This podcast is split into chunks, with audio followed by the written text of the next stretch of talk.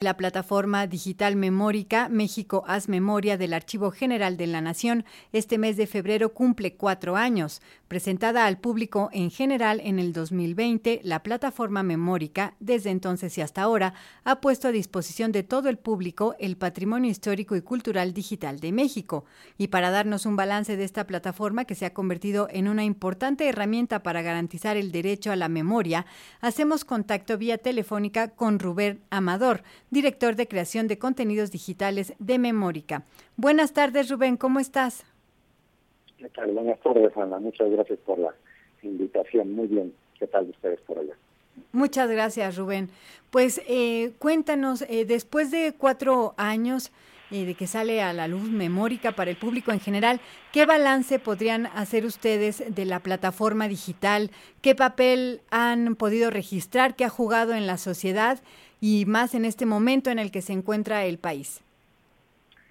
Bueno, mira, este, creo que ha rebasado de alguna manera nuestras expectativas, ¿no? Inicialmente eh, pensábamos pues acercarnos tal vez a una un par de docenas de, de, archivos que estuvieran trabajando eh, digitalmente sus eh, documentos y después de cuatro años pues casi te podría decir que hemos eh, tenido la colaboración de más de 150 instituciones entre archivos, hemerotecas, bibliotecas, archivos particulares.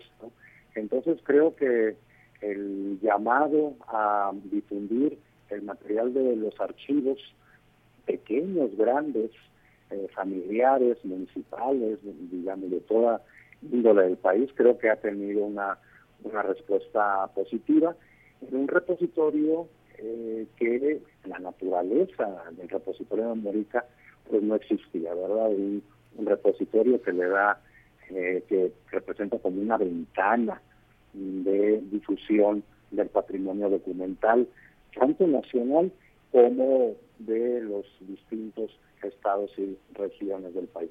Entonces, en ese sentido, pues estamos muy muy contentos.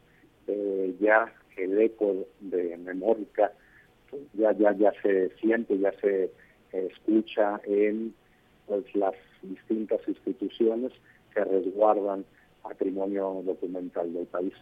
Y eh, recientemente con la eh, publicación también del repositorio institucional del Archivo General de la Nación, nosotros somos básicamente un archivo de, difusión, pues es bastante significativo eh, el papel que están jugando estos tipos de repositorios para eh, la sociedad mexicana que demanda cada vez más su, derecho a la, información, y una información eh, verídica, una información sustentada, ¿verdad?, en la la investigación. Entonces, bueno, pues estamos aportando nuestro granito de, arena a esta demanda de la sociedad por el derecho a la información y a la verdad.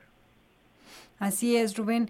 Y bueno, sabemos que Memórica cuenta con documentos como códices, libros impresos, dibujos, grabados, caricaturas, fotografías, eh, todo esto digitalmente, pero también incluso tienen grabaciones sonoras eh, para toda la las audiencias que nos escuchan, eh, ¿tú nos podrías decir cuál es la importancia de que la población en general tenga acceso a este tipo de documentos? Bueno, este, pensando en la sociedad de la, de la información en la que vivimos, a veces eh, en realidad podríamos pensar que es una sociedad de la desinformación, es bien valioso, bien valioso que sepamos en dónde encontrar aquellas fuentes de información eh, que los historiadores, las historiadoras llaman primarias. el día de hoy que tanto encontramos en nuestra vida cotidiana, en nuestros teléfonos celulares, ¿verdad?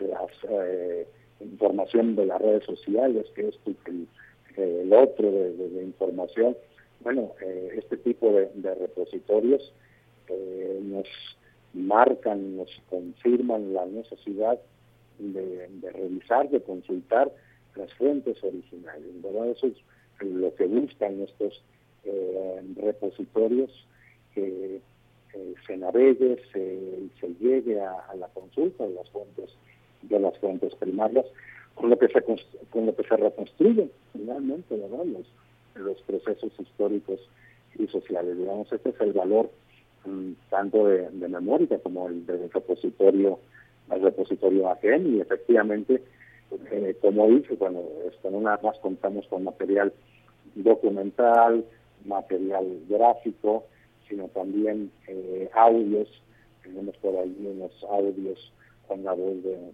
por ejemplo, Lucio Cabaña, de, de Lázaro Cárdenas, eh, este, de Agustín Lara. Entonces, tenemos también eh, archivos digitalizados que muestran pues esta variedad de, fuentes eh, que tenemos. Así es, Rubén. O sea, también podemos acercarnos de manera digital a Memórica y encontrar mucha información verídica, ¿no? No solamente todo lo que se ve en las redes sociales, sino realmente ahí podemos dirigirnos con la seguridad de que lo que vamos a encontrar ahí, pues es verdad, como dices, en medio de una sociedad que está llena de desinformación. Y dinos, Rubén, eh, ¿qué retos ven, qué retos este, logran vislumbrar? Eh, que tiene la plataforma Memórica para los siguientes años?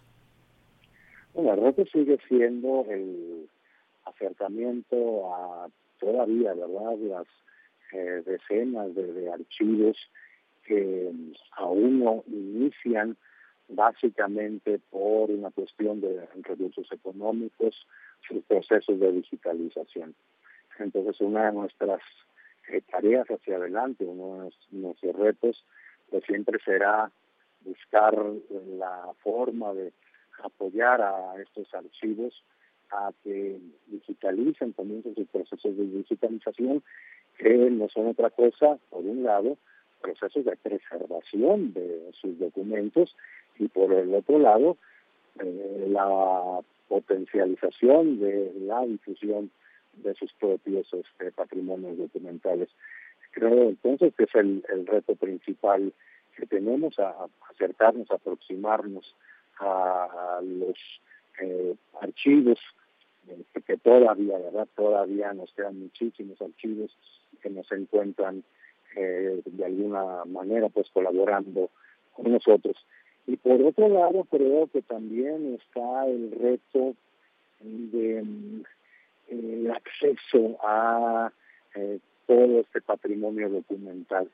Eh, estamos a favor de que, sea un acceso libre, un acceso eh, cada vez más amplio de toda eh, la población, de cualquier persona, a la consulta del de, patrimonio documental, de, los documentos que, resguardan los archivos.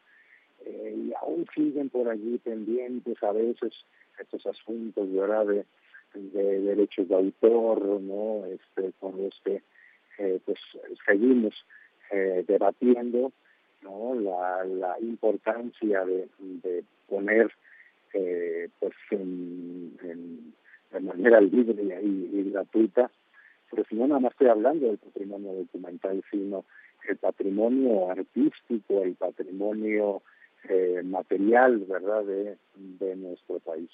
Creo que ese es otro de, los retos que, tenemos enfrente. Muy bien, pues enhorabuena por estos cuatro años de Memórica y que sean muchísimos más.